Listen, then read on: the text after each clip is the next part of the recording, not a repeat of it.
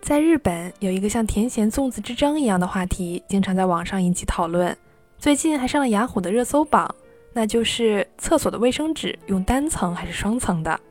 这个概念，咱们国内的听众可能有点摸不着头脑啊。我也是来到日本才见过这种薄得透光、非常脆弱的单层厕纸，而且也忘了从哪儿听说过单层厕纸用起来比双层的要更节省。我一直没有搞清楚，日本的经济发展再怎么停滞，好歹也是个发达国家。至于买个卫生纸还要这么委屈自己吗？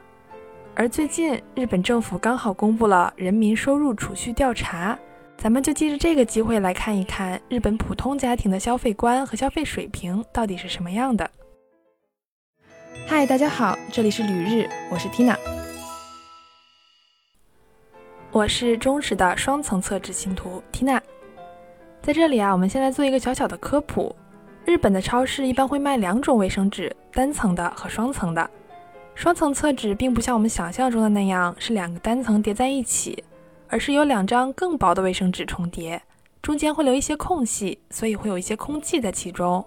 而且据说卫生纸也有正面和反面，双层的话就可以把粗糙的反面朝内，因此触感才更加舒适。而有一个令人意外的点是，在制作上，单层要比双层成本更高。据说是因为单层更容易破，所以要通过一些工艺把它做得更加结实。不过相反，对于消费者来说，单层要更节省。原因是，虽然理论上单层的话，用的时候就要用双倍的长度，但一是刚刚说了，单层其实会更结实一些；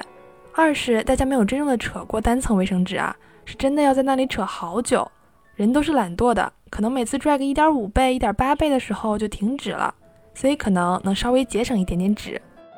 虽然说评论区里的不少单层厕纸信徒都在拼命的解释自己不是因为舍不得钱，但是江湖上却是流传着一个传言，就是说到一个人家里做客，从他家用的厕纸的层数就可以大概判断出这个人的生活水平和消费水平。甚至还有一个不知道是不是传言的故事，就是说一个男生到约会的对象家做客。发现女孩子用的是双层厕纸，于是出来委婉地说：“我们两个消费观念不合，我们分手吧。”那么费尽心思从卫生纸上抠下来这么一点点钱的日本人，生活水平到底是怎么样的呢？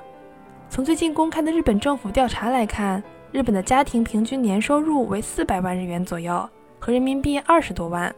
其中比较标准的收入模式大概是每个月三十万的月薪和年终奖六十五万左右。而从同时公布的两人以上家庭的月平均生活费用来看，每个月的支出大概是三十点六万日元，也就是说，除去奖金，大概每个月是收支平衡的状态。但是说难听点，也就是一分钱也攒不下。那么日本普通家庭的储蓄情况又是怎么样的呢？据说年收入在四百到四百五十万之间的家庭，平均储蓄额是九百一十二万日元。而年收入在四百五十万到五百万之间的家庭，反而是七百八十四万日元。这可能也侧面说明了过日子还是靠省出来的，说不定就是从卫生纸之类的日常用品上一点一滴多攒出来了这快两百万日元。就像评论区里一个日本妈妈说，自己结婚之前住在家里的时候，乃至刚刚结婚的时候，一直都是用的双层厕纸。等生了两个孩子之后，家里的开销一下子变大了。不得不开始琢磨着省钱，小孩子拽卫生纸又没有概念，一次要用好多，这才变成了用单层卫生纸。而评论区也有好多人表示同感。前两天我在网上看到厕纸热搜的时候，还和家人讨论来着。我妈妈告诉我，现在国内也有好多可溶于水的厕纸了，而且就和普通的卫生纸一样，非常柔软，也没有很薄。这说明柔软厚实的卫生纸溶于水的技术并没有很难。在日本，至今也见不到什么三层的厕纸，大概还是消费者的观念转变不过来，没有市场。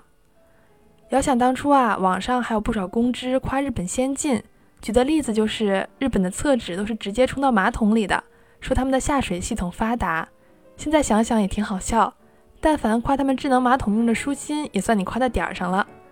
现在啊，网络越来越发达，接触的信息越来越多，再加上我真正来到另一个国家居住。我的感受是，不要盲目自大，也不用妄自菲薄。每一个国家的普通人、普通家庭都在努力活着，努力存钱，用单层厕纸买打折蔬菜。大家都是普通人，也不是什么神仙，有烟火气的活着有什么不好的呢？感谢大家收听《旅日东京日记》，我是缇娜。